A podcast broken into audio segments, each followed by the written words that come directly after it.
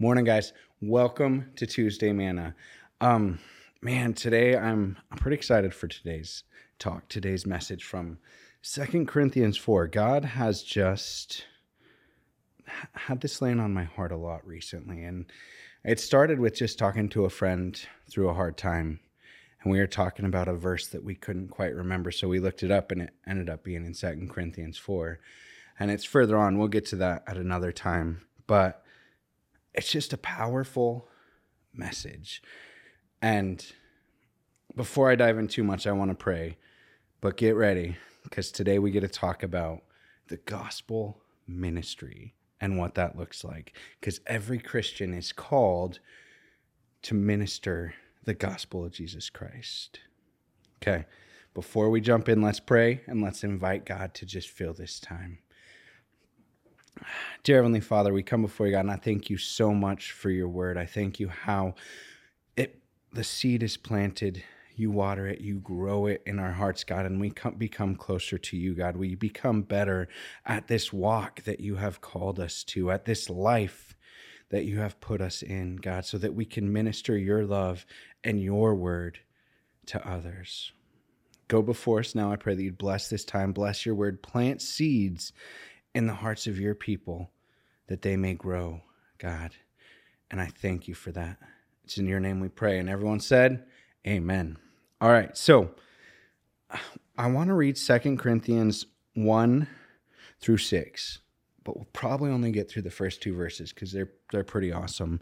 So let's just get started. Second Corinthians 4, chapter 1. Therefore, having this ministry by the mercy of God, we do not lose heart. But we have renounced disgraceful, underhanded ways. We refuse to practice cunning or to tamper with God's word. But by the open statement of the truth, we would commend ourselves to everyone's conscience in the sight of God. And even if our gospel is veiled, it is veiled only to those who are perishing in their case, the God of this world has blinded the minds of the unbelievers to keep them from seeing the light of the gospel of the glory of Christ, who is the image of God. For what we proclaim is not ourselves, but Jesus Christ is Lord, with ourselves as your servants for Jesus' sake. For God, who said, Let light shine out of darkness, has shone in our hearts to give the light of the knowledge of the glory of God in the face of Jesus Christ. Who, man, I don't know about you, but there's some amazing gospel messages just in those six verses. Like I said, we're only going to go over two today, but before we dive into those two, let's talk about a little background. Second Corinthians is obviously Paul's second letter to the church at Corinth. Okay.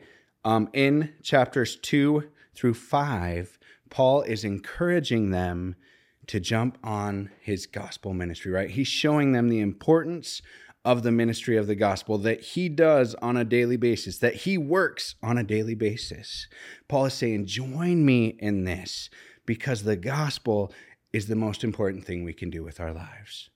And as Christians today, that's absolutely still true. There are people in our circle, our circle of influence, that we can preach the gospel to on a daily basis. And we should.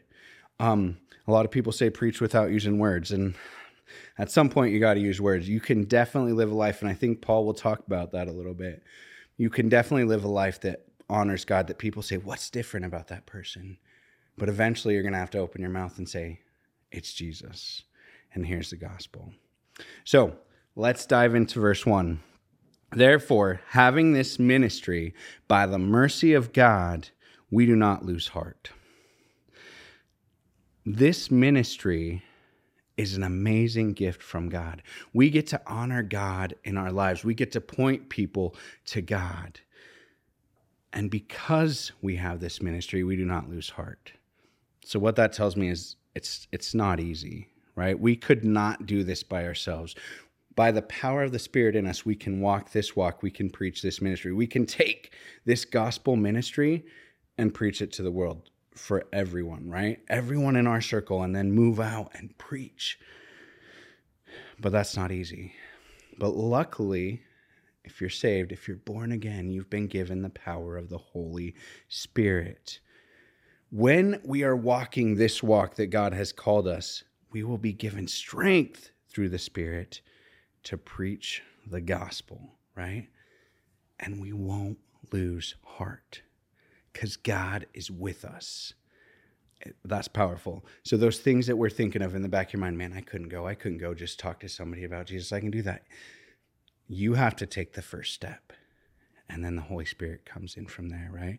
All right, God, I'm going to follow what you had. I'm going to walk this walk. I'm going to take that first step. I'm going to talk to this person about Christ. And then watch God move. I love it. We do not lose heart because of this ministry, because of this gospel ministry to preach the word in season and out. Okay. I love this next part. Verse two is so powerful and it's a little bit longer, but it really goes into what does it look like to preach the gospel? But, verse 2, we have renounced disgraceful, underhanded ways. We refuse to practice cunning or to tamper with God's word, but by the open statement of truth, we would commend ourselves to everyone's conscience in the sight of God. There's so many things we could pull out here. I love this. We refuse to practice underhanded, disgraceful ways, right? The first thing he mentions is cunning. Now, when I think of cunning, what I'm thinking about is we're not going to add to the word of God. We don't need to be cunning. We don't need to add things like, oh, you like this? Well, guess what? God covers this too, or this. And it's like, no, the gospel message is amazing enough, it covers itself. When we plant that seed of the pure gospel, it covers itself. And people will be drawn in by your lifestyle and by the simpleness of the gospel. But in this, we also need to be ready. We always need to be ready to preach the gospel. In 2 Timothy 4, Paul talks to Timothy about this. And we're going to read verses 2 through 5 because it's powerful and it actually correlates a lot with what we'll get into later. But it says, 2 Timothy 2, 4, verses 2 through 5. Preach the word be ready in season and out of season. Reprove, rebuke, and exhort with complete patience and teaching.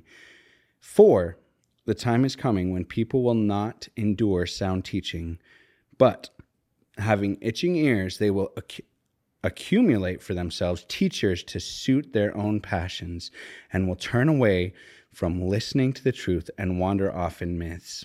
As for you, always be sober minded, endure suffering do the work of an evangelist, fulfill your ministry. Man, the correlations with that and what we talked about with the veil in verses um, five and six, powerful. And we'll talk about that later. That's so cool. But we are to preach the word, the pure gospel without cunning, without adding to it, because the gospel is enough. And we are to be ready to do that. We are to be ready in season and out of season. Okay. The next thing that Paul says, we are not to tamper with God's word, right? And for me, that looks like we're not to take away from what the gospel says. We're not to take away from what God's word said so that we can preach the gospel. It's enough, right? So, oh, you want to lie? Oh, hey, guess what? It's okay. God doesn't cover lying, right? We're not going to cover that. That's called deconstruction.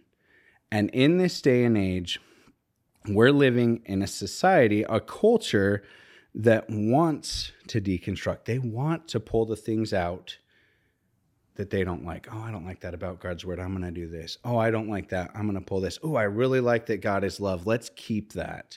But I'm going to pull out these things, these other parts of God, the other parts of God character that I don't like. Guess what? That is being, and I've said this before, but that's just like the pagans. They're creating their own God. That's not the God of the Bible they're creating an idol that they are worshiping. And honestly, it turns back into a God that they made themselves, a God that they make, I'm God now. It's not the God of the Bible. So we are not to tamper with the Word of God. We're not to add to it. We're not to take from it because the gospel's enough. The message is amazing. Jesus Christ came to die for our sins. So cool. The last piece that Paul really talks about is in verse or in the last part of verse 2 it says but by the open statement of the truth we would commend ourselves to everyone's conscience in the sight of God. So but by the open statement I'm just going to tell you the truth. And that truth will plant a seed in everyone else's consciences in their hearts that God will water and grow. That's not our job. Thank goodness. It's not our job to water it. It's not our job to grow it. Our job is to plant the seed without cunning, without tampering with God's word. We're to plant that seed. And when it hits ground that's ready for it, that God has prepared, it'll grow. God will make sure. But unfortunately, as it says further on, if our gospel is veiled, it's veiled in their hearts. Their hearts are hard. So we're going to look at in a little bit, and this next week, we're going to look at what does it mean when it's veiled to them, when the God of this world has veiled the truth from their eyes, because I think we see it a lot.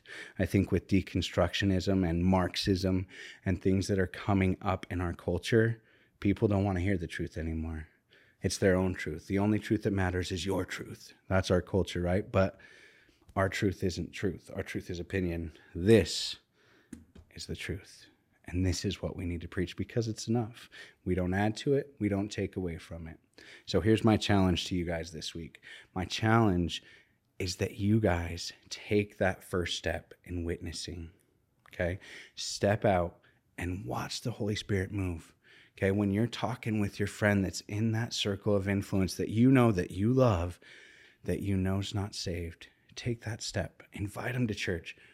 Because guess what? The seeds that you've been planting by the open statement of the truth, by the way that you live, they're growing in that person. Watch God move by taking that first step and bringing them to Christ. Because that's what we do. Thanks, guys. Have a great week.